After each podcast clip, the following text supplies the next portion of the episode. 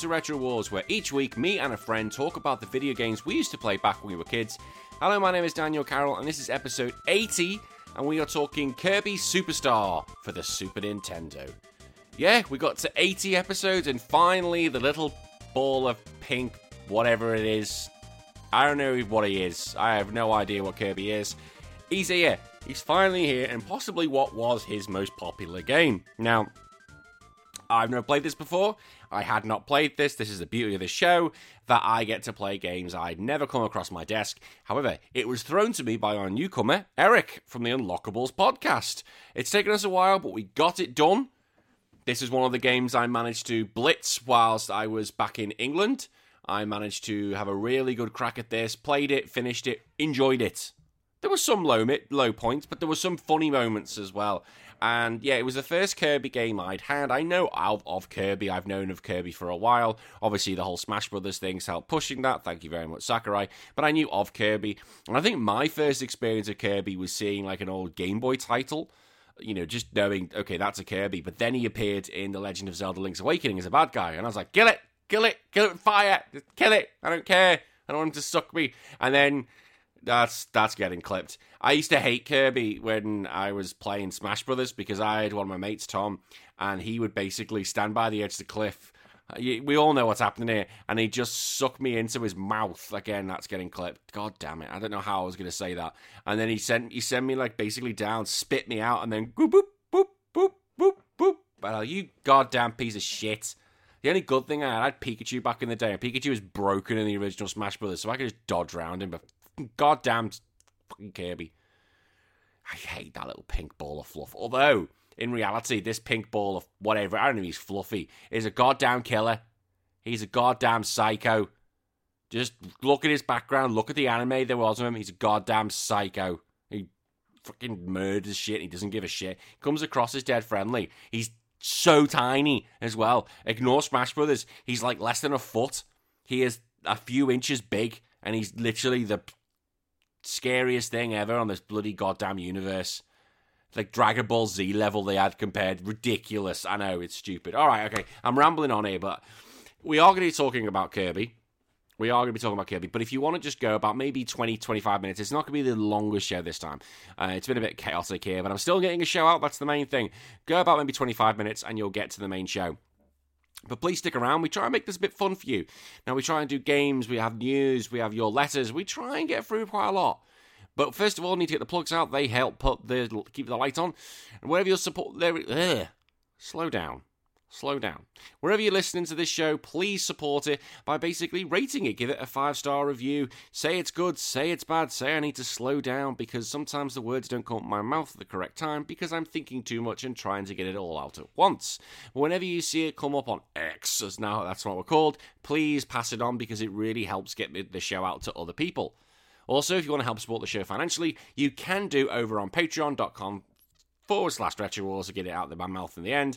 With a $1 each month, you get access to your own show called DLC. This could be top 10s, modern day game reviews, or gaming events that's been going on. As a bit of a sneak peek, this is episode 53, and it's my, well, basically looking at the announcements that happened on EVO 2023.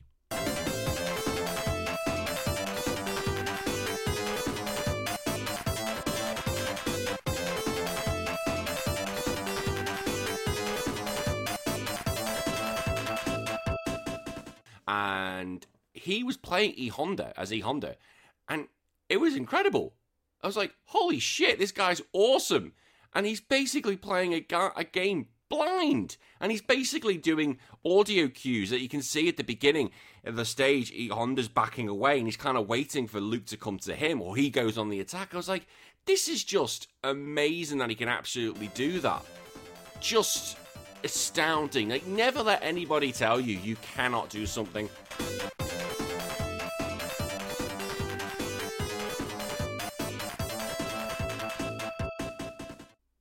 And that was episode 53 of DLC, looking at what happened at EVO. Now, next week for episode 54, I've got no idea. I've got, I have some ideas written in a book for moments. I'm like, shit, I need something needs to come out of my ass. So I will try and think of something. I'll try and look at the book, which I think I left at the office. God damn it. But I will try and think of what we're going to do and come up with an idea for you all. Now, to also let you know that 5% of all our Patreon fund each month goes to a UK charity called Get Well Gamers, which help provide games and consoles to 150 children's wards across the UK. So far, we've raised over $4, which I know isn't much, but one day I want to get to the stage we can start donating games and consoles, which would be absolutely fantastic. If you do have any old games you just want to get rid of and you're thinking of selling, if they're cheap ones, please just look go to the website, which is in the link in the description of this video, and you can just donate the games directly. Now, what else you get for your money? Well, you get access to our own little Discord where we just say the most stupid and horrendous stuff. You get the chance to message me one on one, and you can take part in all our shows of 16 bits of nonsense, survive or die, DLC, or comment on our game of the week, and I'll probably butcher your names. All right, that is the plug out the way. Let's get to our first section, which is our letter section, which we call 16 bits of nonsense.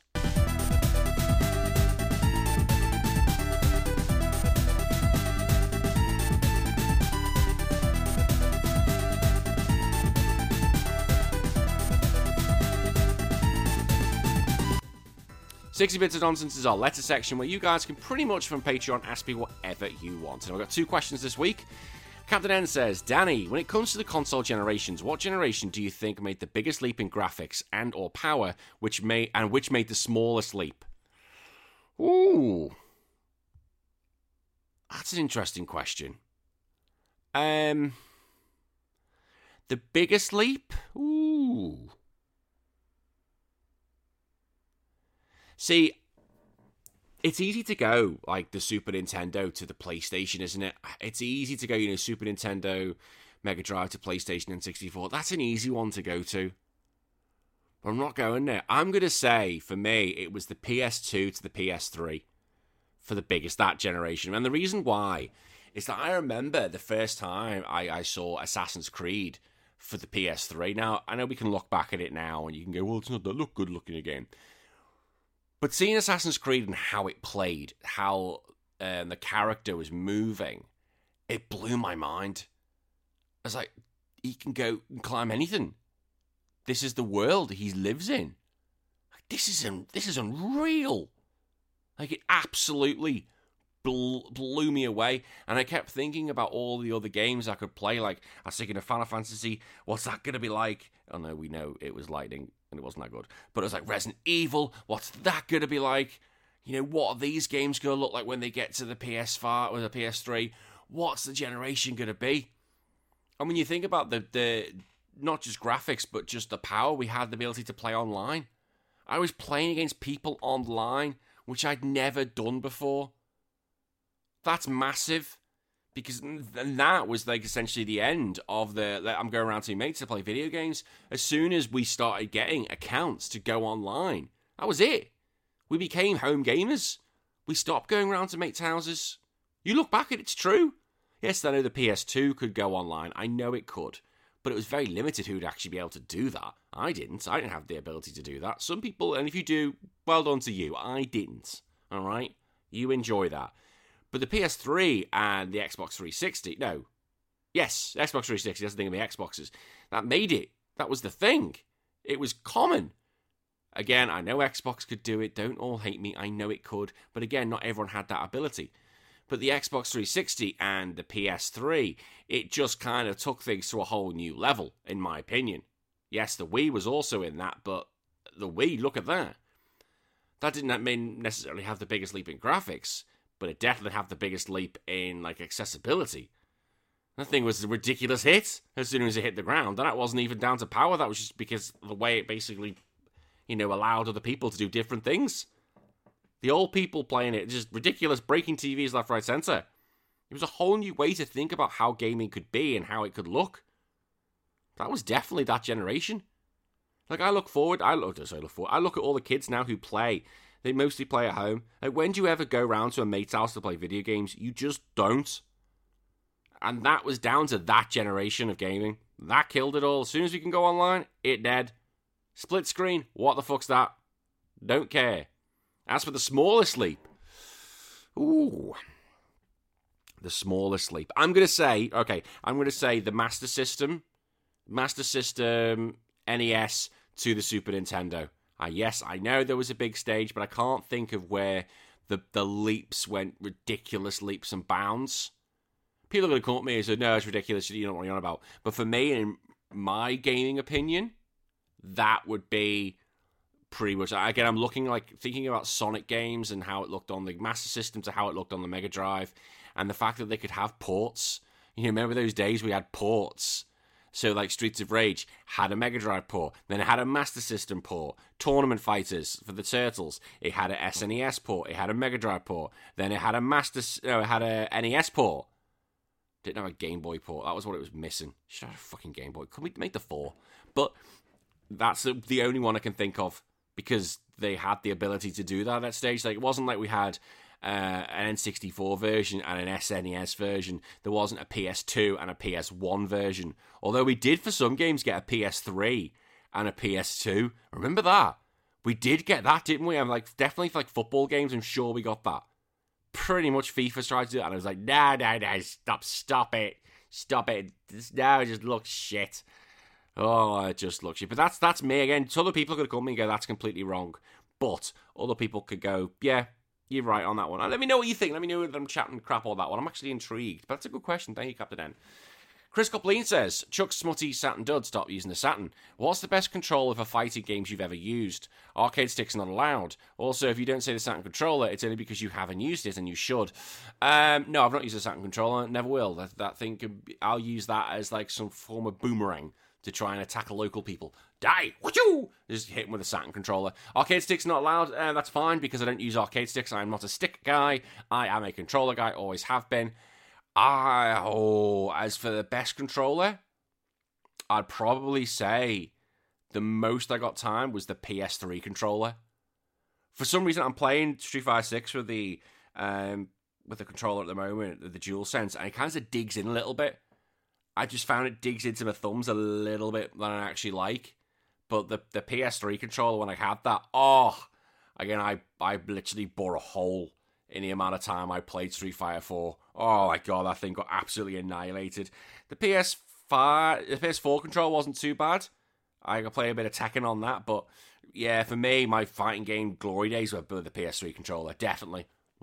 As for the Saturn controller, shut up. Just shush. You know what you did. Ridiculous. Ridiculous. Ugh, poor you. Right, that is our questions. Thank you very much, guys. Really appreciate it. As I said, if you want to write in absolutely anything, even Saturn stuff, and I'll have to try and answer it, go over to patreon.com, patreon.com forward slash retro wars, and that's it for $1 per month, and you can have some fun. All right, let's get into the news section, which we call Patch 80.0.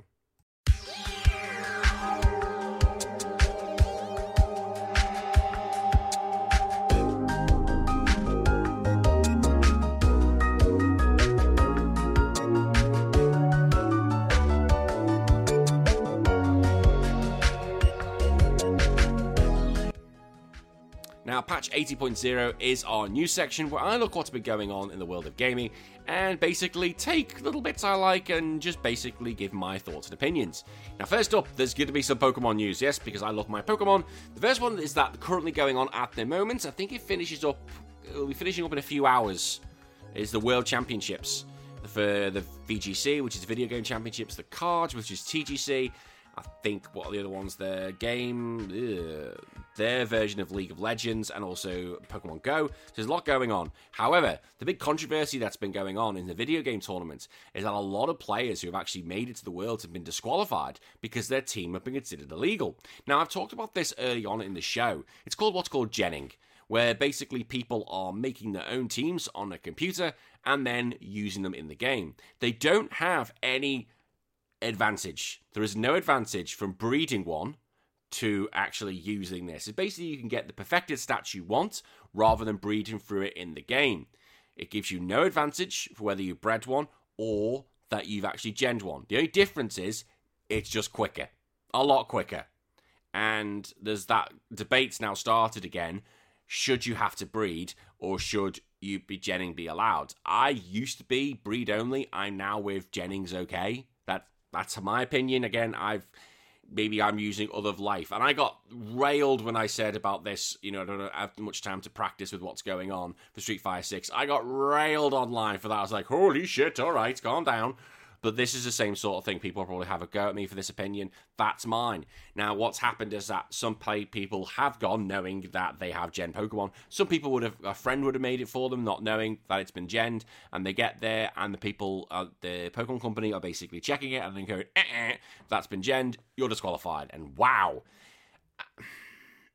The only thing I'd say to that is that there should have been a real big heads up to say they've got a new system, and if you've genned any Pokemon, that's it. Even if the stats are correct and there's no differences, you're gone. Because the only reason why I say that is because people would have paid a lot of money for flights, for hotels, and that's a lot, a lot. So again, people go at me and say, "Well, they should have done it in the first place." Yes, true, but normally you can use Gen Pokemon online. You can use them. It's fine. The the game doesn't kick you off. So it's like, well, if the game's not kicking me off, then it's tournament legal. It's only when it's been found out afterwards then you've been fucked over. So I think something needs to be looked at there, and maybe there needs to be a new system put in place. That's that's just my opinion. Other people may think differently, but you know, come at me. Okay, right. I just have to lean over. So, other Pokemon news that's been going on. There was a Pokemon. Uh, they had a Pokemon Presents, and I watched it at 11 o'clock at night. Went on for 35 minutes. Nothing big, nothing major. All people want are these games to go on the Nintendo Switch Online of the original games. We just want to play those. Didn't get them. But the bits of animation, I, uh, bits of things, bits I did like, I say, of animation. One of them was a new animated series called Pokemon Path to the Peak. And it's going to be a few episodes long. I don't know how long it's going to be, um, but apparently it's well, it's going to be based on the card game, and it's basically a girl joins a local club, and no doubt she'll become the queen of the card game. I'm all for this. I don't care what anyone says. I'm surprised it's actually has taken that long. And anyone says, "Oh, it's a Pokemon card game. How can you make an anime out of that?" We have Yu-Gi-Oh. We have Yu-Gi-Oh. So of course you were going to get this at some point. It makes bloody sense to be honest. It makes bloody sense. But apart from that, I'm, I'm looking for. I, will watch it. Fuck it, I'll watch it. If the animation's good, the story's good, I'm all for it. And the only other thing that they, you know, really got me excited was that Mew and Mewtwo coming to Pokemon Scarlet and Violet, and they showed off the new deals. So, yeah, so Mewtwo and Mew coming as um, you can basically play them in the main game, in a Tera Battle Raid. But they talked about the the expansions that are coming on. So there's two sections. There's Treasure of Area Zero. Uh, sorry, it's the Teal Mask and the Indigo Disc. So there they go. They're coming out on September the 13th. So not long, month to go. They basically showed off more about it, who you're going to see, the world you're going to see, and some of the Pokemon that are going to be available, including a Raikou, which has been an absolute mess. Everyone has this Raikou. Raikou is like a saber-toothed tiger dog thing, looked really cool, with yellow and black big, massive tusks, and now it looks like a fucking giraffe. And people are like, What the fuck have you done to my boy? You've massacred my boy. And everyone looks horrified.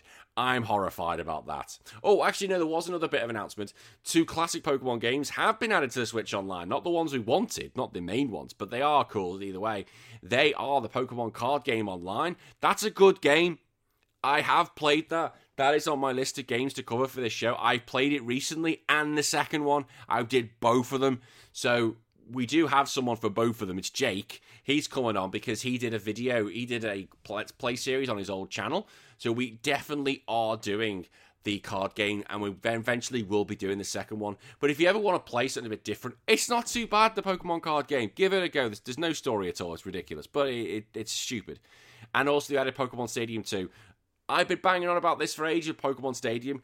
Add Gold and Silver now. Add Gold, Silver, Crystal. Let us play those games. That'd be amazing. We could play those Jack Generation against other people online. It'd be the tits, but no, they're not going to do that, are they? Fucking Nintendo. God damn fucking Nintendo. Just keep all these things from us. Give us the things we want. Give us them all. You won't do it, will you? Okay, things that are coming and we do want. There is gonna be a new South Park game. It's called Snow Day. It's a multiplayer game where basically they fight um, four player co op game and they fight through the streets on a snowy day in South Park. Now we're waiting to see how the game's going to look. How you know what type it's it's 3D, which is really cool as well. So you see Cartman standing there, like, "It's a snow day." I wonder how it's going to be. You know, is it apparently it's going to be real time combat system rather than what it's been with turn based strategy system. Now, it's not being made by Ubisoft. It's being made by Question Games. So I don't know how that's going to look. It's been a while since we've had a game because it was made by Ubisoft. Seven years. Wow, okay, it's a long time. I imagine, considering the success of the, the two RPG games, there's no way that this is going to be given the let's give it shit money treatment. It's going to get good money, and you imagine Trey Parker and Matt Stone are not going to want to let anything go. It, you know, they're not going to want to have it go, which is going to be shite because if it is, it, people aren't going to buy it, and it'll wreck the reputation that the that the series have just built. And the past two games have really been built. You know, they've shown that you can make good South Park games because they've been so bad for so long. So I'm really looking forward to seeing what this is going to be. Um, there's not much we haven't seen. You saw a little bit of the gameplay, but that was kind of like a trailer thing, so we didn't see what it's actually looking like. Some sad news. Um, now we we knew about this had come forward. Now, if for those who don't know, the actor Lance Reddick had passed away. Uh, he passed away earlier this year, and it was really sad. Now, for those who don't know who Lance Reddick is, if you have seen or in, in gaming worlds, he plays. He's in Destiny 2. Now, I've, I've not played Destiny 2, but he played a character called Commander Zavala. Again, I apologize, I butchered that wrong. He'd been in a lot of. Oh, he's also been in Mass Effect games. Didn't realize that. But he is it him? Oh no, no, sorry, no, wrong, wrong. That was leading to the next point. Sorry, but I'd seen Lance Reddick. He was in the John Wick series, Black Hawk Down. He was in that as well, and it was really a bit of. A, I was gutted when he died. Um, you know, it was a bit of a shock. I don't think people were expecting it, and his voice is now going to be taken over by Keith David. Now, Keith David, if you know, is a voice acting god. He has done so much. He is basically the his my favorite role. He's Spawn. He is Spawn, and I'm so happy he's going to be taking over uh, in the Destiny 2 role that Lance left. Also, if you don't know Keith David, something more common, more relatable, um, he plays the president in Rick and Morty, and again, he's absolutely incredible at that. Keith David just has such a good voice, so I, I'm glad that you know the role's going to be taken over by such a good actor. I hope he gives it justice. I'm sure he will. And I'm sure, well, I hope Destiny 2 fans are happy with that. I, I, I can't comment because I don't know what the character was like and whether Keith is going to fit that, but I'd like to think that they've not, you know, taken this lightly for doing so. Okay, the last thing we'll talk about the news. Turtles wise, it is Turtles based. It's not the news that's going on with Capcom and Street Fighter. I talked about that in DLC. It is The Last Ronin. Now, I'd mentioned this a while ago and got very excited this was even happening. Now, it's basically there's an upgoing, upcoming game that's going to be happening for The Last Ronin. Now, if you don't know The Last Ronin is, it was a series of books, which is still now ongoing, about, in set in the future, three of the turtles have died, only one survives, and that turtle is looking for revenge. I'm not telling you who it is because I really think you should read the series. You can read it online, you can go buy it if you wish. Very, very good turtle series. One of the best turtle comics in a long time. Now, it is the first teaser has now come out, and you basically just see these four candles, and the, the mask, like a black mask, is flowing across, and these four candles, and every time it's it goes to like a new scenario behind the candle. It, it's basically how the turtle died, and then it puffs out, leaving just one remaining. It. Oh, I am so looking forward to. I want this to be good. It, it's a, and what I'm happy with, it's a, it says just PS5, Xbox Series X and PC. I was like, yes, great. They're not making a PS4, so it's going to be made with next gen graphics. And who's making it? THQ Nordic. Yeah, it's them. Them. I don't know what they've done, but it's going to be a very, you know, it's going to be a very grisly, and I think it's going to be set like God of War. Ooh.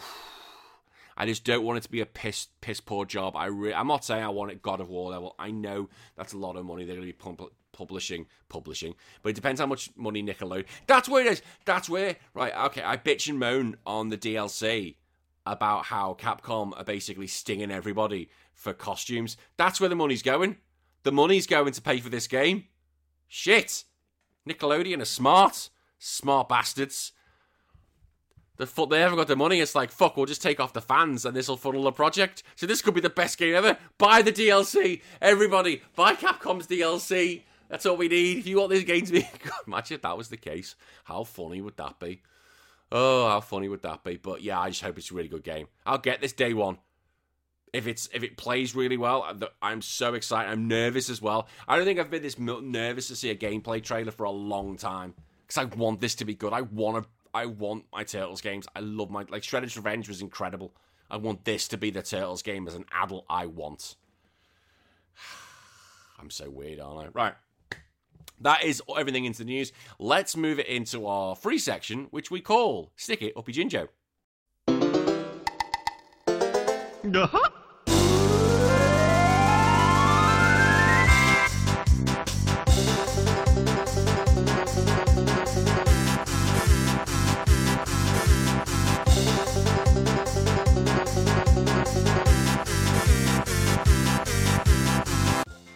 So Stick It Uppy Jinjo is a free section where I let you guys rant and rave or give me your successes. Unfortunately, I didn't actually put out the memo.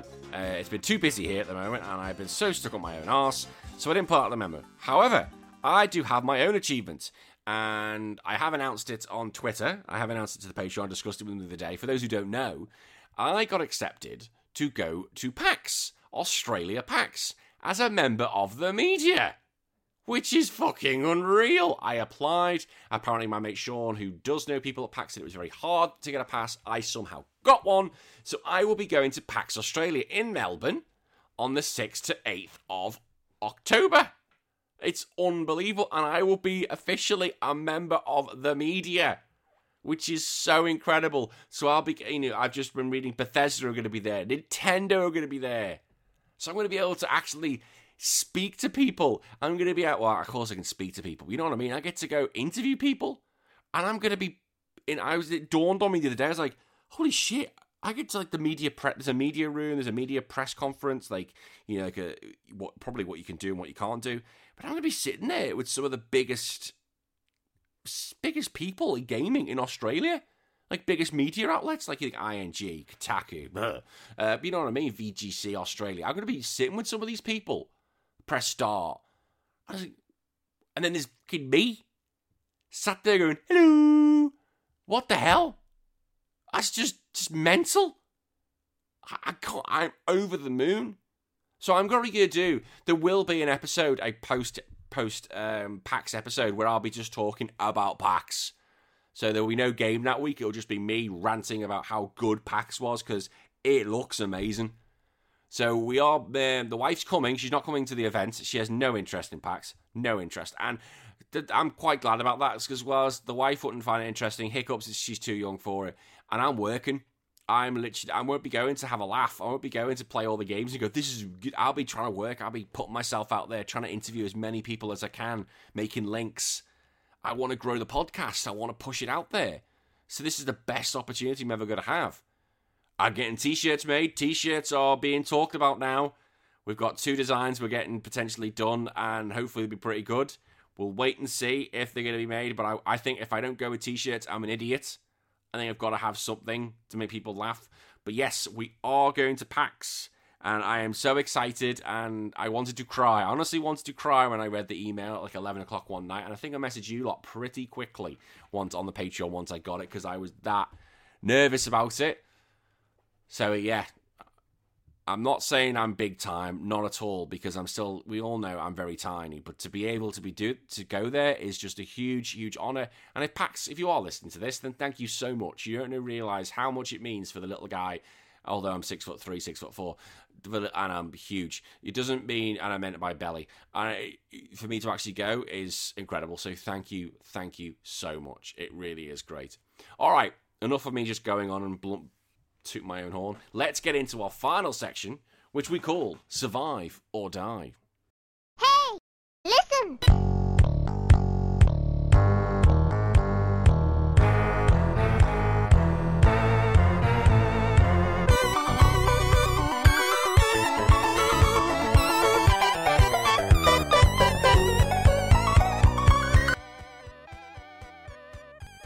Survive or Die is our final game for Patreon members, and where each week we look at either two games, characters, franchises, anything really, and we have them knelt before Mr. Jeffrey D. Morgan, who is standing over them dressed in the Earthworm Jim suit with Shao Kahn's hammer. And I basically want to know from you guys which one of these characters should get their brain smashed and which one of them should live to fight another day. I can have my mind swayed. It's happened before. And this week, we're talking about Kirby, who is a pink ball of. Well, I don't know what the fuck Kirby is, but decided to also go against another pink ball of fluff, that being Jigglypuff, one of the only characters I can do an impression of.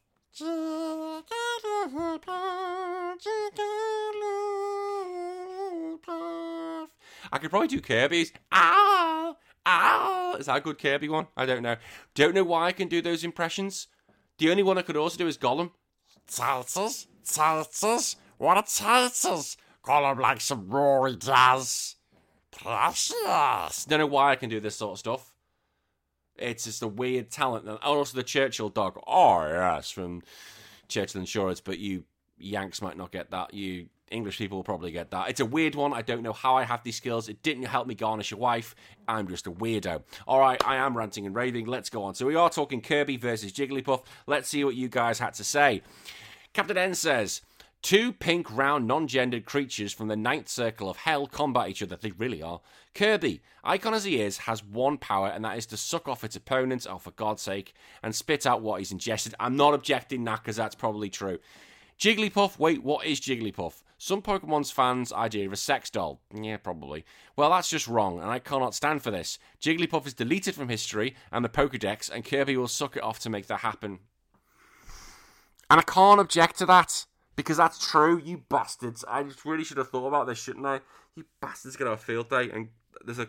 I know someone's wrote in, and I know who it's gonna be, and it's gonna be horrendous, and I'm terrified, terrified of what it's gonna say. It's not this one. Raging Demon says, "Thanks, not Raging Demon." Yeah, I've all, I've just seen it. I've just seen the comments. I've just seen the next comment. I've seen the first line. Oh my god, my god. Right, let's just do Raging Demons and get out of the way, shall we?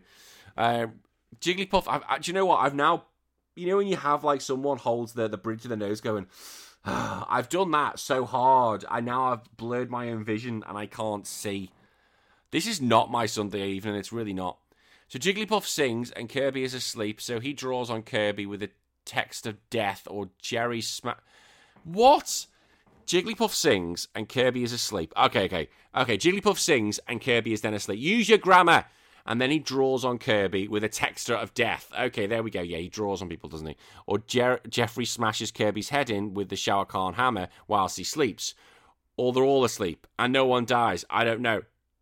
What? Oh no! You have to give me an answer. You just confusing me, Rage. Don't do use send use commas. Use commas, commas. There's there's no commas in that sentence. I need I need commas. There's one full stop in the whole sentence. I need, I need a fucking comma. God damn it.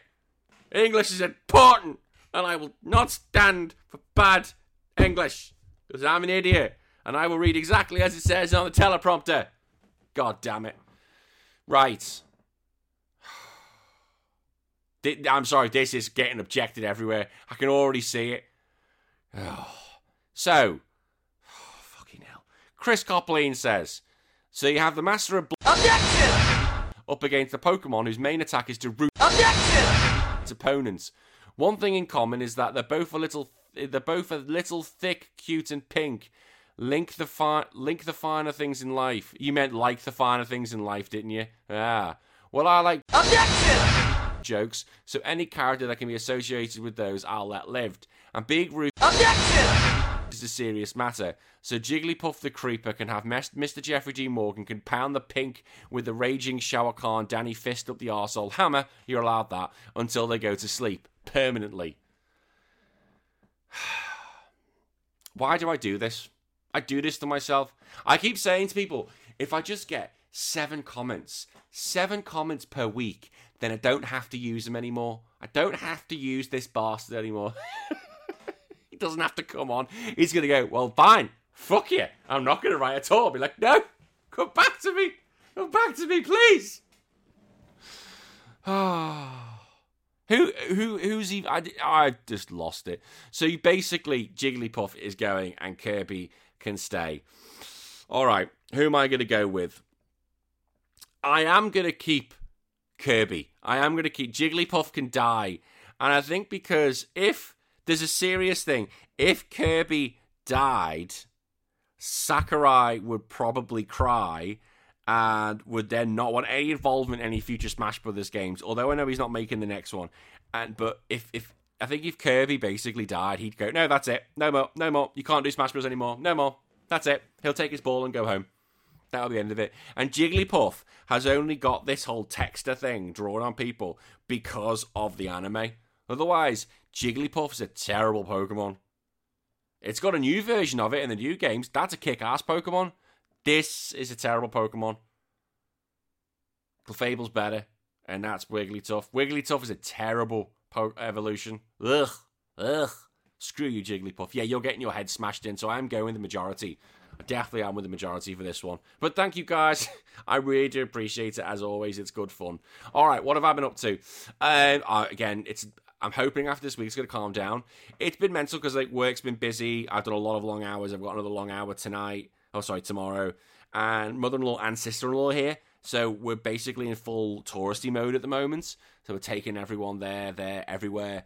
And on Tuesday, actually, I should say this Tuesday, what have I got coming up? It's my citizenship. I am getting my citizenship as an Australian. And the funny thing is, I'm getting my citizenship award. Both me and um, the Queen are getting our citizenship awards. And then on Wednesday, in the Women's Soccer World Cup, I say soccer for everyone else. It's England versus Australia, the Matildas versus the Lionesses, and everyone's like, "Well, that's quite a time." Well, I'm going with the Lionesses. I'm still England. I'm in England till I die. Uh, England. Everyone who's from England knows that chance. Straight by. I, I am England. Am I going to the pub to watch it? Probably not. I'll probably be. I've got some other gaming stuff I need to do, but I'll probably go to a mate at some point, watch a little bit of it. But yeah, I'll be going for the Lionesses. So I think the final is next Sunday, so it'll be interesting to see how that's going to happen. But yeah, the United States that went out and I laughed. Ha! Ha! I'm so happy the Americans went out. I just don't like the American team at the moment. It's not America, just the team. All right, what have I been playing? Um, I finished a bit of Sonic and Knuckles because I've, I've got to cover that for the show. Sonic Three, I did a little bit of that, but it's mainly it's mainly been Fire Emblem Genealogy War. I want to get out of the way if I can by the end of this week because I've got to start having to play Mega Man 64. I need Mega Man 64. I've got a Zone of Enders to catch up on, so I need to do them. Pretty toot sweet, and I've got a film to watch. You'll learn more about that soon. Yeah, but I've got to. I've got to start. Pro- I will have to put genealogy down at some point because I've got to play Zone of Enders, which is a PS2 game, and I've got to play Mega Man 64 for my sins. Unfortunately, that's not my fault. That's one of my other guests. Bastard. Right, that is it. I have been going on long enough. Let's let's get some of your thoughts on um, Kirby Super Star before we go into it. So Captain N says Kirby comes hot off his NES debut with eight games in one. I couldn't agree more. Yes, eight games in one, which was a unique selling point, but actually works.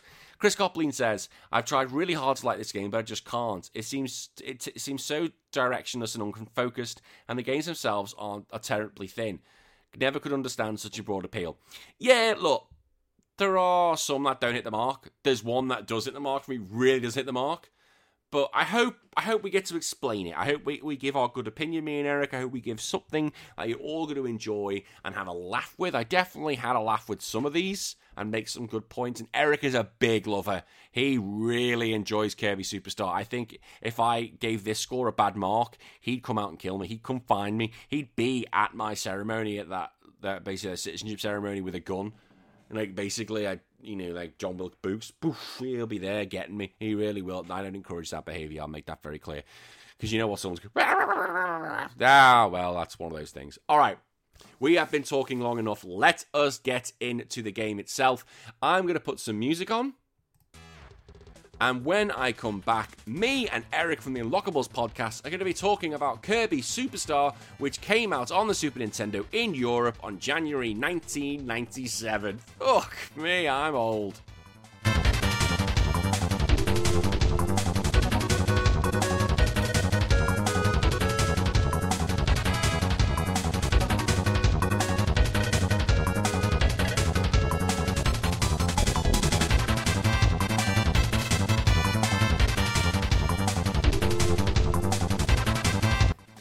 Making his debut to the show is Eric from the Unlockables podcast. How are you?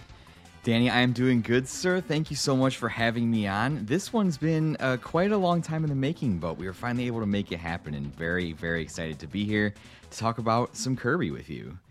Yes, we're talking Kirby Super Star, and yeah, it has been a while, and it's not a problem. It's fine. Um, yeah, I, we.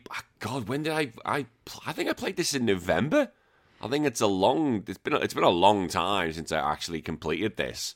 I think Um, I think we were t- originally talking last November about trying to, to do this episode specifically, and then yeah, life just kind of happened. But uh, yeah, I the last time I played it too, I think was like November, December. So I, I got the email September, September of last year. oh my god, it's June already. What is happening? what is happening? Oh my god! See, that's why you keep notes, people, because otherwise you just forget everything. Oh my god! Yeah. Now I had never. I'm going to confess. You were very excited for this. You came to me and said, "I want to do this game." I'd never ever played any Kirby games before this one. Not one. Not one. Not one, eh? So interesting. I think this is a good one for you to start on. Um, yeah, I was excited to to play this one specifically because this, uh, first of all, was the first Kirby game I ever played, and second of all, is one of my earliest memories playing video games overall. And I just I have such a soft spot in my heart for this game because uh, growing up, I spent a lot of time with my cousin, and he was basically like my my first best friend. And uh, we played Yeah. Kirby Super Star together every single time that we slept over at each other's houses, so the wee hours in the morning. Oh, really? Yeah, it was something that we just played the heck out of, and I, I'm sure we'll get into how it's eight different games, all this stuff, but um, it, it just it never wore out its welcome for us. So for that reason, it, it's a game that I always remember very fondly, and I, I'm I'm a bit more of a fan of the Kirby series. I've played a decent amount of them on and off over the years, and I think you know, just spoiling some end thoughts. Um, to me, this is one of the peak Kirby experiences. If you're gonna look for a spot to play Kirby or, or jump into the series, I think this is a really, really great one. Yeah, it, it is one of those. Like I said, I'd never played a Kirby game. I know he's been around since the Game Boy, um, but this is probably if you want to get how this little pink ball of death works. this is definitely the game to get you going. So yeah, it's eight eight games in one, which is mental. Absolutely. It's like what? How how does that work? And there's they're not all full games essentially. There's like some are smaller than others, but you know there's there's different ones, um, and it makes it a bit different, which is like it kind of it's not the same type of game going through. There's different rules that go through. You know, each game have their own different what things you can do. I was like, okay, we we can get behind this. Some are story linked, whereas some are just little mini games. That's probably the best way of doing it, isn't it? Yeah, and uh, there's actually a really good reason for why that was. Um, the series creator Masahiro Sakurai actually has a he has a YouTube channel now where he talks about the games he created, and one of them was Kirby Superstar. And he talks, he mentions that this is uh, quote unquote what they call omnibus format, where it's multiple games packaged into a single game.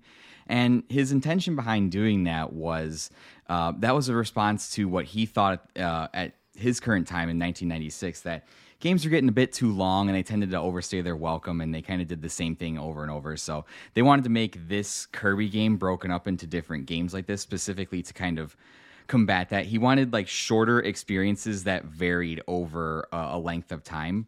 And so I just think that was a really interesting approach. And when you understand that that's the way it was made intentionally, you can kind of see, yeah, they really kind of hit the nail on the head with what they were trying to do with it. It starts off uh, relatively simple. You play Spring Breeze, which is the first game, and that's a uh, that's a kind of a remake of the original Kirby's Dream Land for the Game Boy with you know the new copy Yeah. abilities and stuff. And it's really quite simple. And then from there, the difficulty kind of scales up, and they give you more varied experiences. So each different game you're playing is kind of like a mini game in and of itself, but you're getting vastly different experiences as you go through and kind of play all of them.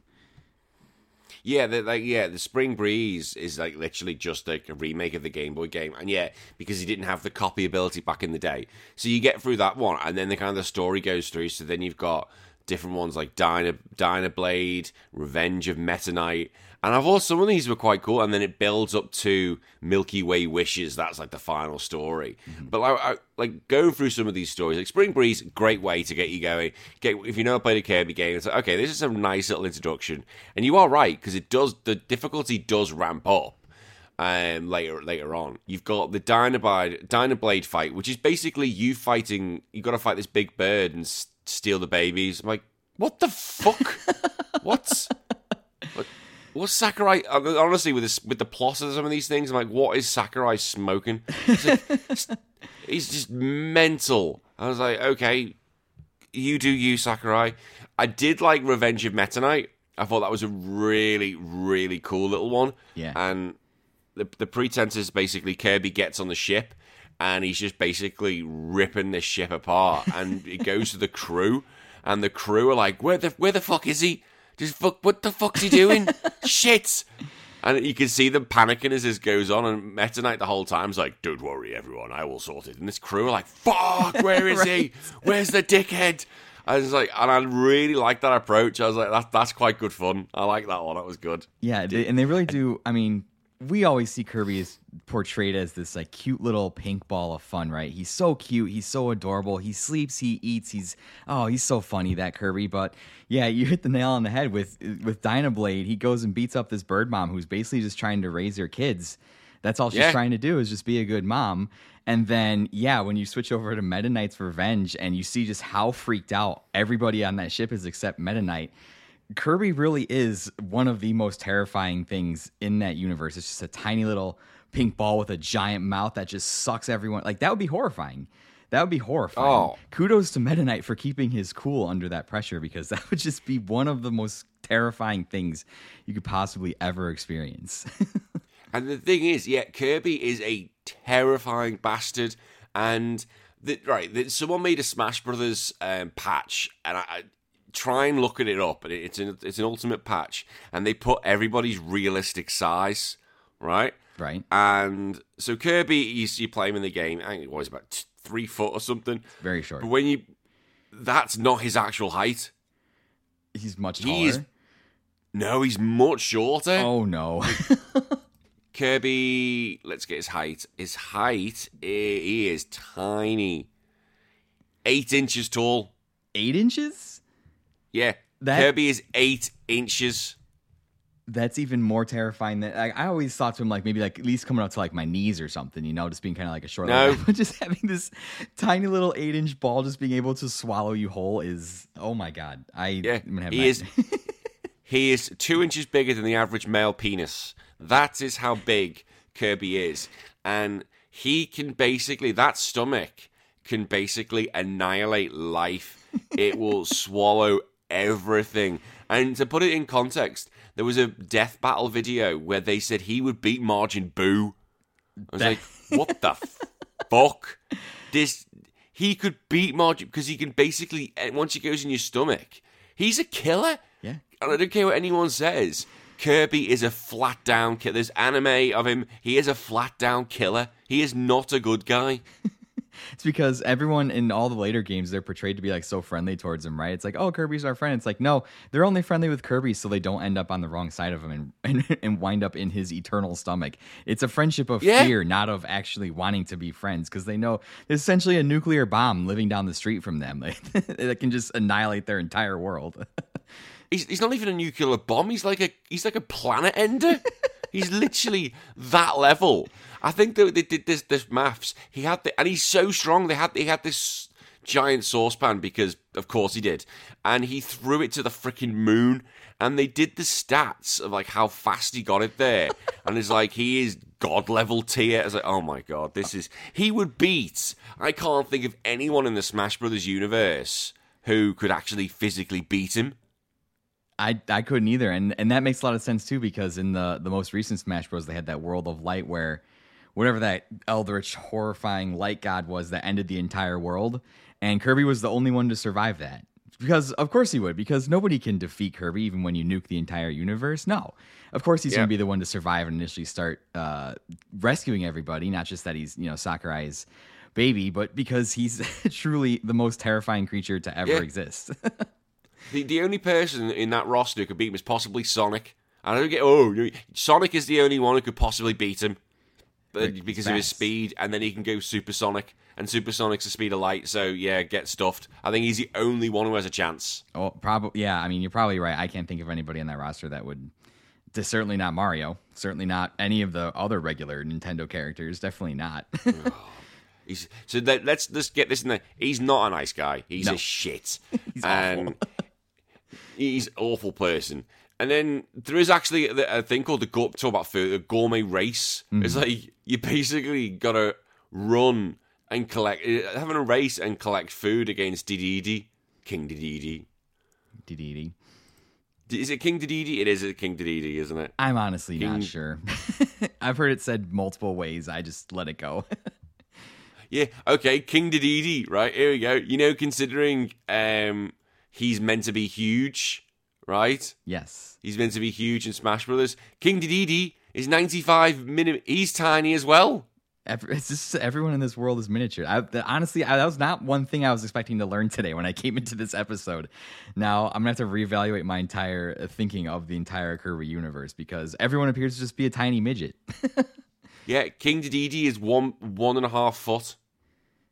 That makes sense if you scale Kirby down to eight inches, I suppose. Exactly. That's what makes sense. But then you see him in Smash Brothers, he's freaking huge. I was like, this is funny. This is hilarious. Uh, honestly, you, you watch. You have to find this patch. It's so good. It's so funny. But yeah, King Dedede. You have to race against him in three stages, and you've got to do that. So you've got to play most of these games to get the final thing.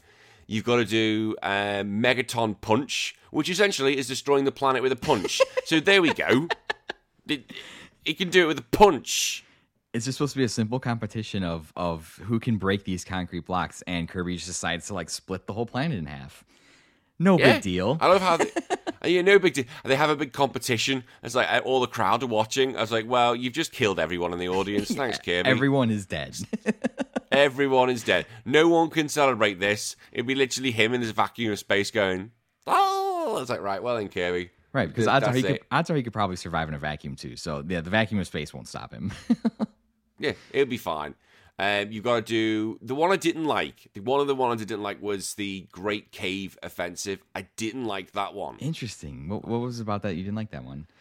Well, it was like Metroidvania, as you have to find 60 items, don't you? I think I just got bored. I was like, I'm just. It was kind of felt Metroidvania esque, but I just. I don't know. I just didn't have the same fun as I did with the other ones because I felt there's no story here. It's just me basically going around a map trying to find 60 items. I know there's more than that. Right. There's way more. But I was just like, oh. I don't know why. I was just a bit bored of that one. I think. You I, probably had better history than me. well, than I think the one. consensus too. I've never thought very highly of Great Cave Offensive either, just because. And I, I appreciate what they did with it because up up until that one, they're giving you kind of like these shorter, like Kirby little experiences that you can get through in about like thirty minutes. excuse me. And uh, you know, I think I play um Spring Breeze, Dyna Blade, uh, Meta Knight's Revenge, and then you would play Great Cave Offensive. Because I think the order that they unlock, but um, Yeah, it is. yeah, that one is. I I appreciate what they tried to do with it because it's you know a, a fresh. It's basically like one giant level that you just go around and try, like you said, try and collect these treasures. But yeah, Yeah. there's there's something about it that just kind of overstays its welcome, and even to complete Yeah. and get even to complete and get all the treasures, there are some times where you have to like have a certain power up to get the the treasure, and the power up will be found like across the world, like on the other side of the stage, and you have to bring that power up like all the way back and remember where the treasure is and then just to get that treasure. So uh, there are sometimes I feel like it just kind of like stays a little little bit too long. Um, although the treasures do have a lot of like cool callbacks to other Nintendo properties, you can find like the Triforce, you can find uh, Yes, Captain, Captain can. Falcon's helmet. So there's a lot of like cute little cheeky references to other Nintendo properties in there. But yeah, I would say probably out of all of them, Great Cave Offensive is my my least favorite, just because I, I just I never like went out of my way to find all of the treasures, and I just felt like after running around in the, the level for a certain amount of time, especially when all the other Kirby games on there are like so much shorter. After a certain amount of Yeah. time, you're just like, ah, this should this should have ended by now. I do think it has the the most diverse, but I like all the bosses in Great Cave Offensive. They have some really cool ones, like a old school turn based like eight bit RPG one where you fight like a wizard and a dragon. That's pretty cool. But That one was. Do you know what? That. It's on my note. That boss was so cool. it was such a nice little touch in there. You're just like, what? Like this isn't a Kirby game? Like, oh, it was so awesome. Yeah, that boss. You know what? I'll give you that. That boss was so so cool. Yeah, because you got to go through and you have to fight different bosses, and you get to pick your items as well. Oh no, you can have that one. That boss was freaking amazing. I, I was. It was such a cool idea. Again, you do you try different things and you see what works, but that one Right. so good. So so good. and they even reused a lot of those bosses i think in milky way wishes too which i think that one was intended to be like the kind of like it felt it feels very much like the finale of that game if you kind of like string all these games together like milky way wishes feels like it's the like the, the cap off like the big the biggest grandest adventure and kind of wraps up the whole game Yeah, and the thing is, like with the Great Cave Offensive, like if you are into that sort of thing, you're gonna have a great time. I Yeah. can imagine if this was your only game as a kid, you know, back in those days, you'd be playing this for hours and hours and Oh, yeah. hours and hours just doing that. So I think it, it's maybe because I'm going into with the mentality that I've got to get through these games as quick as possible Mm. for the for the sake of the show. And maybe I just didn't have the time to really appreciate it. You, people will come at me and say you need to finish the whole thing, and I understand that. Um, because but you said you and your cousin you would have been playing that all day, all day and all night. Yeah, I'm sure there was a time where we found all the treasures, pretty sure. But even like if you're saying that that's a Metroidvania, like even Metroidvanias back in the day, like Super Metroid had like a map. And the hardest thing that I found in that was like trying to like go back and remember like what rooms I had to go back to because it is very labyrinthine in, in that whole kind of mm. great cave offensive, like the cave system that you're in. So you do have to kind of remember like what doors attach, like what things and where you have and haven't been before. And my memory memory's like never been the best. So having a game that's supposed to be like a Metroidvania, even if it's like the original Metroid back on the NES, that didn't have a map, and that game is a, a freaking nightmare. I think without a, without a map, unless you're like hand drawing it out, which. Let's be honest, nobody has time to hand draw out a map anymore. Back in the day, I might have tried, but I don't have time for that now. Oh, you say that right? Okay, so one of one of our guests on the show, um, Jared, he often does our Zelda episodes, and he wants to because I've now finished the original Legend of Zelda again. I did that for the Ah. show, and I had a map. I went and um, downloaded one because I'm not. I haven't got time for that. But he went, no, no, no, I'm going to draw it. I was like, oh my god, really? So he's going to play the original Zelda and hand draw the map as he's going it, as he's doing it. That's, I mean, if you're looking to get the most authentic experience, that's the way to do it for sure. It's just, I, yeah, when you're up against the time crunch of trying to record for a podcast, it's just like, yeah, I don't really have time for that. Can you imagine? That the wife comes in. What are you doing? I'm drawing a map. Fuck off. Leave me alone. leave me alone. The important things are happening here. You wouldn't understand. You wouldn't understand. I'm drawing a map for Zelda. No, Kirby. I'm doing this as well. I'm making a map for a little pink ball that's eight inches big. Leave me alone. right. And the final, like, it all builds up to Milky Way wishes. And the, again, the story is the sun and moon are fighting because apparently that's it. And basically, you get tricked to become God. Um, oh no, there's it because basically there's there's no copying in this one because ba- with they should actually go about Kirby's abilities. Kirby gains this ability in this game where he can basically suck an enemy. He can suck any enemy into his stomach, and he can absorb their ability, um, uh, which is cool. Basically, he kills them, absorbs them, takes their soul. He's Shang Tsung, basically. He's a pink, colourful Shang Tsung. Ima- And Imagine if that's that the way it works a- in the real world. Yeah, imagine that. I just start eating. I just find Cristiano Ronaldo, start trying to eat him, and then become one of the best players in the world. oh my god, that would be insane. This is, I just you just see people. It's like literally The Walking Dead, and you just these like demolishing. You got to fully eat everything. It's gonna take a few sittings, but do it, and then you gain all their abilities. I like that. I'll gain Jeffrey Dean Morgan so I can become Negan. there you I'll go. do that. I'll do that. That's, that's mine. But he, he basically gets his ability, and there are so many abilities in this game. So many. Yeah. And I was like, okay, you can have that because I did like the fact that there were there was there was sword Kirby, bomb Kirby. I was like, fuck, there are fire Kirby. I was like, oh, ice Kirby. I was like, this is great. This is amazing. Yeah, I think there are I think there are 24 copy abilities in total if I remember off the top of my head. And they did a really cool thing too because they introduced the copy abilities in I believe it was Kirby's Adventure which came before this because the original Dream Land didn't like you said didn't have copy abilities and Yeah. I actually hated the original Kirby's Dream Land for a really long time because I played this game first and then Oh yeah. and then my parents got me Kirby's Dream Land for the Game Boy because they're like, oh, he likes Kirby. Like they just see Kirby on the shelf. That's an easy birthday gift, right? And Yeah. when I fired it up, I was like, what do you mean I can't copy people? Like this is stupid. I, I, like, I fucking hate this. This is dumb. Um, I've recently been come around and, and played that again and have a little bit better of opinion of it now. But um, one of the things that they did in, in Kirby's Adventure, you basically just had the power and you'd press it and it would do whatever the power was. The cool thing that they introduced with the copy abilities in Super Star is that depending on like the directional buttons you're pushing, like the powers can do like certain things. So it's almost like you have Yeah. like your standard button, which would just do the attack, and then you have like a dash attack, and then if you hit like there are almost like fighting game style combos with the different copy abilities that can like make them do different things. So not only do you have like the wide variety of playing with all the different copy abilities, which all of them are pretty much viable all the time, which is pretty impressive. Uh, then you can like do different combos and have like different play styles within those abilities. So it kind of makes up for how short all of the individual games are and adds the replay value because you'll just be like, oh, I want to like see if I can replay all the games with like all these different copy abilities. Yeah, because it made it freshens it up, and as you said, you know the the fact that you can do essentially these Street Fighter s combos, Yeah. it, it does make it very interesting. But and everyone will have their own best one. Like there are some abilities people might not like. There are some abilities I don't like, Hmm. but there's some abilities I absolutely love. Like I love the bomb. Like the bomb great. bomb Kirby for me is just like everything dies so quickly with bomb Kirby. Yeah. It's like ah. Uh, I like sword Kirby. I just like that quite simplicity and fighting Kirby, where he can basically he essentially becomes Ryu. Yeah. and just starts punching everything to shit. But there are ones which people won't like, and there are people that you know, and, and it does freshen the game up. Like you could do solo runs, just going right. I'm only going to use Sword Kirby. That's it. It's all I'm allowed to use. It's Right. like okay, fair enough. You want to do that? Do that, and it makes it it freshens it up. Yeah, my favorite uh, by far. I've always had ever since Kirby Super Star. I've had a soft spot for Yo-Yo Kirby.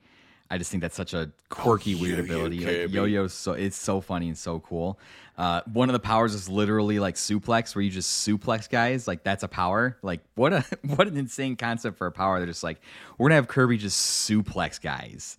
Like absolutely, absolutely. why insane. Why- right? Why not? But um, yeah, I just think there's so much variety there, and uh, Sakurai even mentions in his video about like how he this was the first time that when Kirby like had different powers that his appearance changed with the powers and like Yeah. he would get different hats and stuff.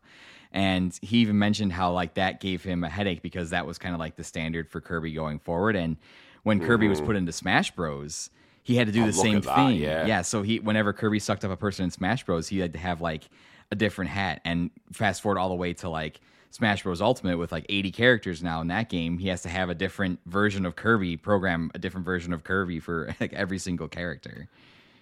I remember whenever they did the uh, Smash Brothers reveal, whenever there was a Smash Bros. reveal for a DLC trailer, they always had to have what does Kirby look like? Right, We need to see what Kirby looks like. And I remember the one everyone was like, "Holy shit, what does Sephiroth Kirby look like? That is going to be incredible." And he had the hair. I was, like, just "Oh my god!" Sephiroth Kirby, yeah, that's wild. so the luscious. But could you imagine the concept now of an eight-inch thing with this Sephiroth hair and this huge sword? If you would have like, if you would go back like ten or twenty years ago and like try to explain that to somebody, they w- they wouldn't. They'd be like, "You're messing with me." Like, no, that's not real. But it's it's most certainly real. It is most certainly real. And so you know, there is one thing with I think is unique in this game, and I well, there's a lot of things that are unique, but there's one thing I absolutely love is that so you can get an ability, right? So I can say get the sword Kirby or the bomb Kirby, and I can have that. And then I can go, do you know what? I don't want this ability anymore. I'm gonna poop it out. But I'm gonna poop it out and I'm gonna have a little helper mm-hmm. follow me the whole time. I was like, holy shit.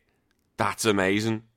That's the best thing ever. And then when your helper dies, he drops your ability and you can suck that back up. I was like, holy shit, this is godlike ability.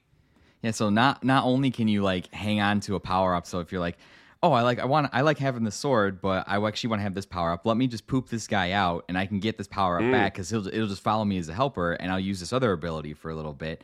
Um, but that was essentially the co-op mechanic for the game too, and It was. when they were originally making this game, um, Shigeru Miyamoto came to Sakurai with the idea of making the game co-op because he always wanted to do that for Mario, but he felt like Mario was like too fast paced to be able to make have like two people on screen at the same time and Kirby's always been a little bit slower paced than Mario. I mean, people freaking fly through Mario. It's absolutely nuts. And so that's the reason why Sakurai invented and implemented the the helper system was to have that kind of co-op experience. And I've played a lot of this game uh, co-op for for a lot of years, and there's not many 2D platformers that I would say do co-op better than than Kirby Super Star. Uh, not till you start getting into like the uh, you know new Super Mario Bros. series, where that was kind of the first time Mario was able to have the the co-op platforming. Well, really, you'd say it was like one of the best best examples. That's a, that's a bold statement. That- There's at going to be least- Sonic fans going, at least "Whoa, it- hang on. Yeah, and I don't have much experience with Sonic, I wouldn't take anything away from Sonic either. But at least in, in my experience, from what I've played, like that's just it's very seamless. It, it's almost it's not. In, you'd think that it'd be interrupting and be hard with the way the screen scrolls and stuff, but it, it works perfectly. Yeah. It, oh, it, it does work really well. And then the, the thing is, what you can do is if your helper suddenly dies, right? You just basically, okay, what ability have I got? Okay, bomb, poop, and then I've got a new helper. I'll, I'll, I'll just suck something up. It's fine, go nuts. It's like, this is great. This is the best. The So you helpers can are kinda- easily replaceable. yeah, they're easily replaceable. And the thing is, is that you can. So when you do some of the bosses in this game, you often have like podiums there, and there's like a few items there. So you can kind of work out, okay, I want to go in. I want to go into the battle myself as Bomb Kirby, but I want my helper to be the Sword Kirby. Right. So I'll make him eat the sword, and, and you can basically have a combination, work out what you want, how your strategy is going to be. I was like, I like that. That's so cool. Yeah, and they give you so many opportunities to have the abilities that you want because it seems like in every single level that you play of every single game, there's uh, such a wide variety. They don't just like put one or two guys in each level, right? They put so many different guys, so you're able to get so many different copy abilities that then play the way that you want to play the game. And even like we said in Milky Way Wishes, this goes a step further. Whereas when you start that game, you can't swallow for copy abilities. You have to kind of just No. fi- you have to find the power. I, I don't even know how you'd say this. Like it's almost like a like a trading card version of the power and you can like pause the menu Yeah. and then select which power up you want and you can cycle between them once you find them so kind of a different twist on kirby there that no other games like really had before and that just adds like an additional wrinkle and like milky way wishes really lets you play the way you want to especially when you've found all the powers you're able to just kind of access them at will Yeah, and again, it mixes it up, it freshens the gameplay, and Milky Way Wishes was pretty difficult. Like that was like, okay, fair enough. If you thought that Spring Breeze was a breeze, because it would have been, this is not. Milky Way Wishes is tricky. I was like, okay, I this is this is a difficult one, and that did take me a little bit of time. And I was like, holy shit, I'm dying quite a bit here. Um, but yeah, you can have that. That was that was hard because that's what the game's building up to. At the end of the day, this is Right. what we're getting ready for. And I, I, do you know what? I thought you can have that. That was really, really good. And the fact that yeah, you have to find these items, and once you find them, the game is yours to unlock and do what you want to do. So you want to yo-yo your way around, do it. Once you've got it, you could be yo-yo Kirby the rest of the game. Right. And I think that that kind of has set a good precedent for Kirby going forwards because, you know, like you said, it really just kind of build up to Milky Way Wishes at the end. That's kind of like the ultimate challenge. And that's kind of been the design philosophy of Kirby, like going forward into all of his other games. Because a lot of Kirby games on the surface are like relatively easy. They're pretty easy to approach. They're family friendly. Like they're, they're obviously designed for like kids to get involved. But the more you dig and scratch at them, like especially I, I played Kirby in the Forgotten Land um, last year, the most recent one. The more you scratch at them, uh, to really try and like complete 100% a Kirby game is a monumental task. They're they get very very there's like hidden secret, hidden secret bosses. There's so many things to unlock. So like on the surface level, I do a really good job of designing a video game that can be accessible to like kids and people that don't have that much experience, but the game builds and builds and builds over time to where it kind of offers you this penultimate challenge at the end and really wants you to explore and test all the abilities that you've gained like through playing the games. and I like that. It, it's not, you know, it's basically building you up, as I said, building you up, getting you ready, and that's that's a good thing. You know, again, it gets you ready for the challenge. And I didn't. Oh, actually, no. I was going to say go back a step. Right? He said it's for kid friendly. Mm, mm, mm. I'm going to challenge that a little bit. Okay. Because how do you heal your helper? That's ooh. Uh, you have oh no, I know what you're saying with this. So Uh, yeah, you get the food and uh, you kiss. So You kiss. you kiss. listen, Dan, love conquers all. It's a, it's like you literally have to eat your food and then you go to your helper. Come here, one more. I was like, did he did he just snog him? I was like, Right. Kirby it's like he eats your the helper. food and then softens it up, and then you spit it into the other person's mouth. Yeah, basically, you're giving mouth to mouth to your own poo. Mm, ooh. Listen, I'd never thought of it that way before, but now I think he, Kirby might be ruined for the rest of my life. Yep. Kirby poops out his his helpers and then he feeds them his own feces. I don't know what the fuck does he. Oh, oh it's just messy. I was like, it, it comes across when they do it. They slow the motion down. It's like, huh? It's like okay, fair enough. And they're like they're both into it. It's like all right, they're both happy. it's a very tender moment. We're just going to slow it down a little bit. It is. They slow it down. I was like, why are you slowing it down? why? Why does the gameplay slow down when you do it? I was like, let's just focus on this very sweet moment. I was like, this is weird. Uh, Sakurai didn't mention anything about that in his videos, so I don't know what I don't know if he was just feeling a little lonely at the office working those long hours or what it was, but uh Oh, do you know what though? You talk about with Sakurai. Like when I was playing this game, I, all I could hear was Smash Brothers. That's like little sound effects. Like when Kirby does the sword strike, it's like that. That Smash Brothers. Although in theory it's not. It's the other way around. But it's still like I can just. I can see so much where this influence of Kirby has come into Smash Brothers. It's just so obvious. It's everywhere. It literally it may as well just be called Kirby Brothers because that's what it is. Right. And it's interesting. I I'll be honest. I did an episode about this game.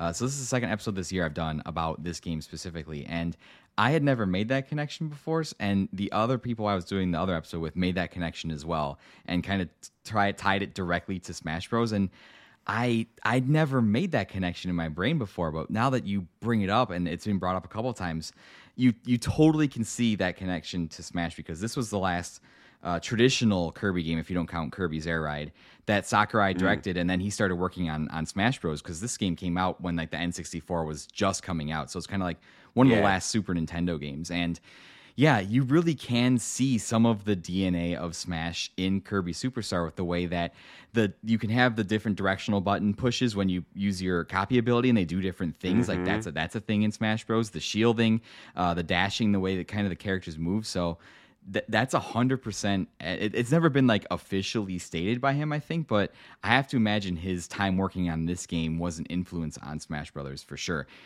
In, in addition to how much Oh, of a big definitely. fighting game fan he already was. Oh, it definitely is. And like when you got to fight Meta Knight, it kind of made me feel like, okay, I'm just gonna go. I'm just going into Smash Brothers mode here when I'm fighting this thing. That's what it felt like. I was like, this isn't a game. This is Smash Brothers. It's me versus Meta Knight, who's banned because he's too good in melee. He's too good in melee. He's- Right. He's broken. he's a broken character. Oh, he's, he's ridiculous. And uh, there was one thing. I was, oh, I didn't play. There was two other games I didn't play on this, which was the boss run, which was the arena, and Oh, the yeah. samurai one. So you're best off explaining them because I thought they're not part of the story. I ain't got time for this. I'm done. Let's move on.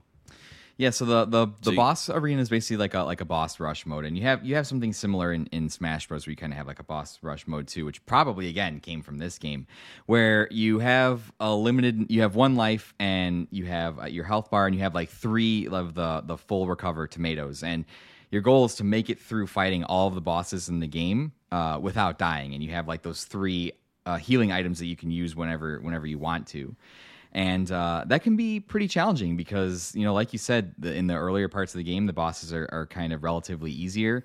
And then yeah once you get to like revenge of meta knight milky way wishes like those bosses are a lot more challenging especially i'm, I'm glad you brought it up because the meta knight fight is probably my favorite boss in the game just because it it feels so different than all the other their boss fights because it really feels like a one-on-one like mano a mano showdown with Meta Knight for like the fate the fate of of Dream Land or Popstar, whatever the planet's called.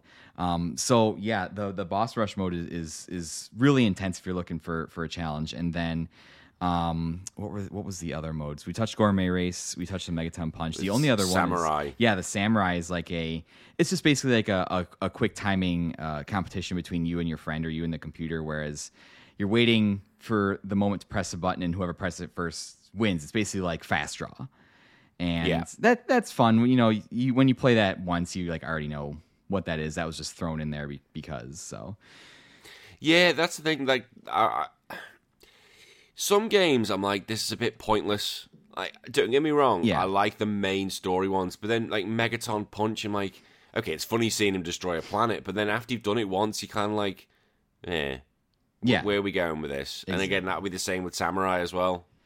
They they were gonna uh, watching his video and, and doing a bit of research on it. There was one more kind of uh, story based mode they're gonna include. It was something called like uh, Kagero's Castle or something like that, and it was gonna be like a more Sakurai said it was gonna be more like a horror based game where like Kirby gets dropped into this castle and like he his he has like no mouth.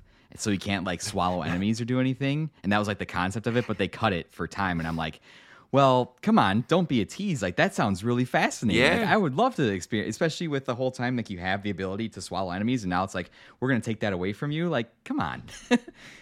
It literally would be Kirby at his weakest.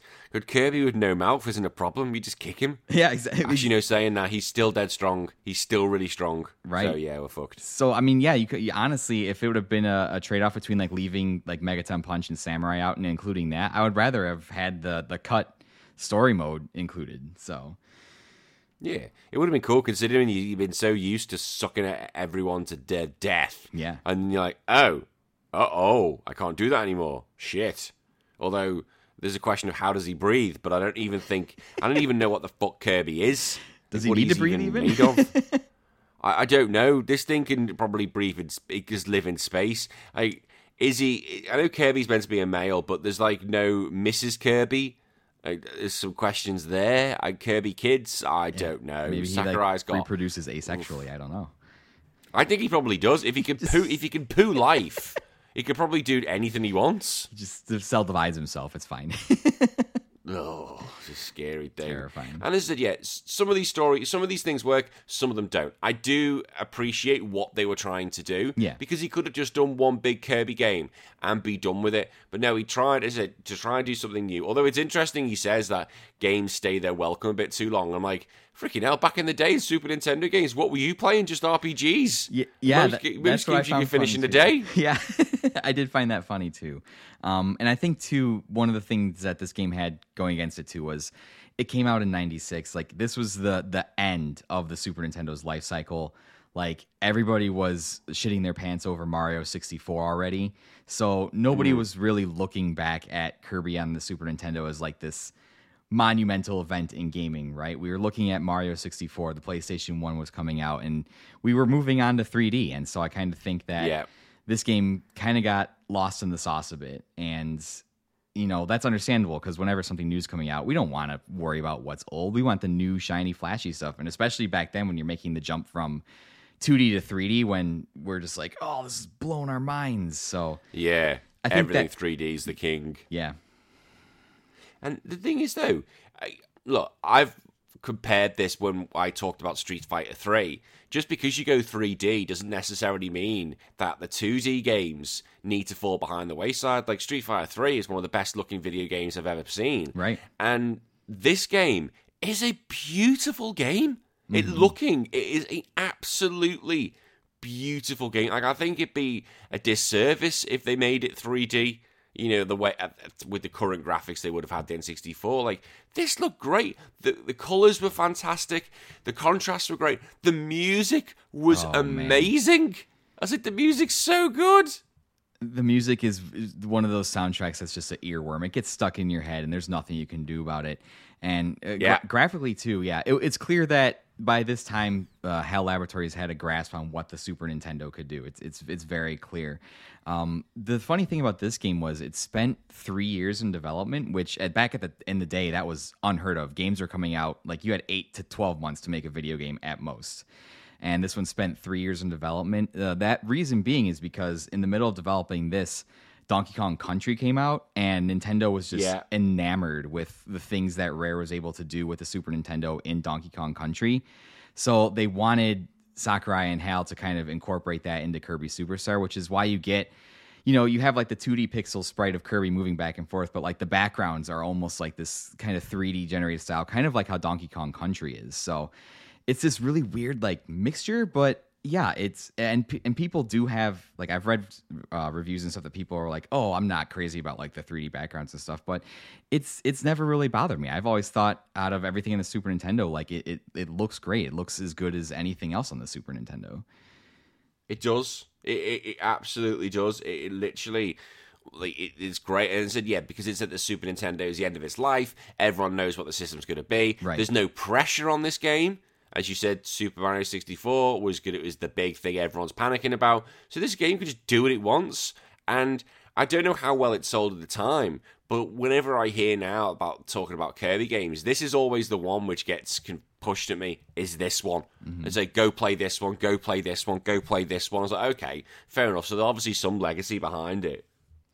Yeah, and I think too, it does a lot of things that uh, carry forward into the Kirby franchise. I know, like in in the middle of like when we go into the 2000s and stuff, Kirby migrates more to being like on the on the the Game Boy Advance and the DS and stuff. He he turns into like more of like a handheld seller than than anything else. But there's a lot of games and a lot of titles going forward where you can see the things that Super Star established in those games, and I think yeah, it, it certainly.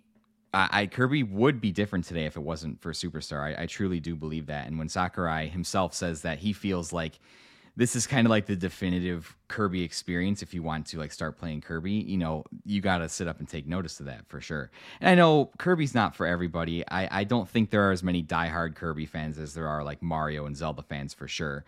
And uh, I think it wasn't until recently that Kirby kind of started firing on on all cylinders. I believe Forgotten Land is the most recent one, is the best selling Kirby game to date, and I think this one sold maybe about a million units in Japan, and I don't think it cracked a million in in the states because of the reason we were talking about, because of you know Mario 64 and, and the N64 were coming out, and people were just ready to move on to the next thing. But in, retrospect, yeah, people who play this game and people who love Kirby say that this is this is one of the best. Yeah, definitely. And uh, you know, if you like your Kirby, this is for you. Then I, I don't think this is a bad game. I, it's not my favorite game of all time. Right. Did I enjoy it? Not at the beginning. Uh, I didn't enjoy it at the beginning, but by the end of the game, no, I, I, I think because Spring Breeze was like, holy shit, this is, fuck me, this is baby's first game. Yep. This, this is. I was like. I was about to message you and you go, you're taking the piss, Eric. This is so easy. but by the end, I, I did. It was like, okay, yeah, you can have that now. Milky Way Wishes. And the Milky Way Wishes was fun. Dyna Blade, I just thought, Kirby, you're a cunt. You're just an absolute cunt. You, you're being a horrible person. Revenge of Meta Knight was great. Great Cave Offensive can do one. But yeah, I'd say most of the games were good. And and I, by the end of it all, I was like, okay, that was that was good fun. I like that. Yeah, I think that's just kind of the attitude towards towards towards Kirby overall, right? Like people that are big fans of Kirby are big fans of Kirby. I consider myself one of those. Some people just like Kirby some, and they're like, "Oh yeah, like you know, his game was a video game, and I, I like playing it. It's not a bad game. It's just you know, I'm not the biggest Kirby fan. Like, and that's that's totally fine. Uh, Kirby has always kind of played third fiddle to Mario and to Link, so that I don't think that's ever going to change. I think Kirby knows his place. I know. I think Nintendo knows what Kirby can do for them. Um, he'll never do what Mario and Zelda are able to do, and I No. think that's I think that's just fine. I mean, I think he fills a a role that they need him to fill, and we not every game has to come out and redefine every genre every time it comes out. I think Kirby, if No. you're, if you're looking for just a like a fun platforming time, I think he fi- I think he fills the bill perfectly. That's all you need. Yeah, some people. I think some people like Mario's definitely one of those. Is like yeah, Mario's got to have this new thing every time. Same with with the Zelda games. Right. Sometimes just just leave it. Just Right. Leave it alone.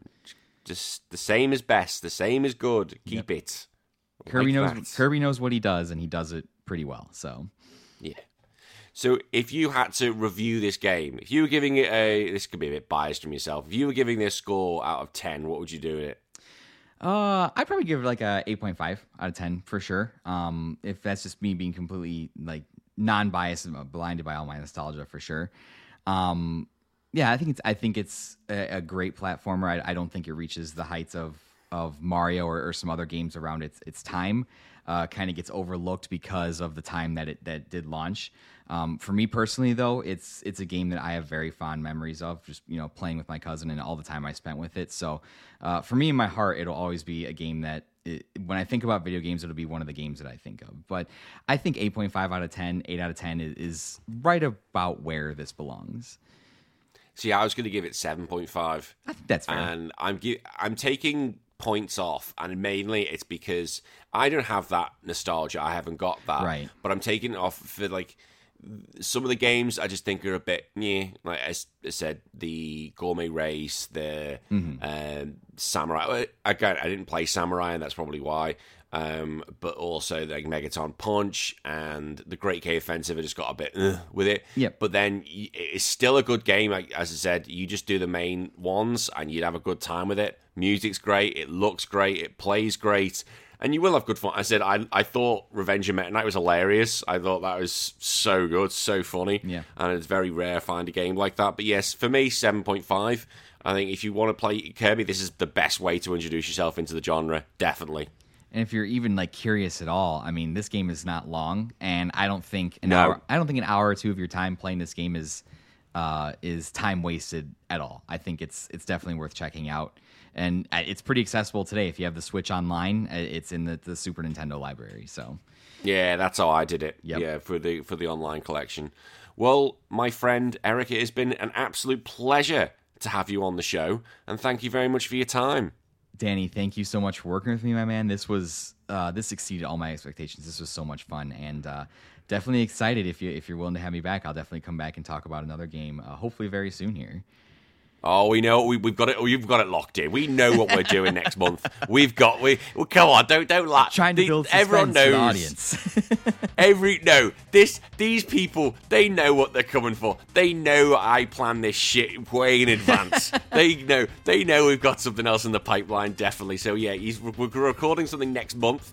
Um, so we have got another game lined up, and it's a good one. It's a good one. Uh, not that this is a bad one, but this is a very good one. We're excited. Eric, I look forward to speaking to you then, and it's been good fun, matey. Thank you very much, sir. I always appreciate it, and uh, thanks for having me on.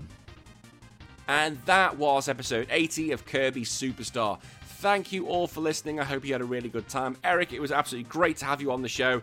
He has done another episode, and it was a great one. And he's going to be coming back soon, so expect that. And he's coming to do Fire Emblem Genealogy of the Holy War. Ha!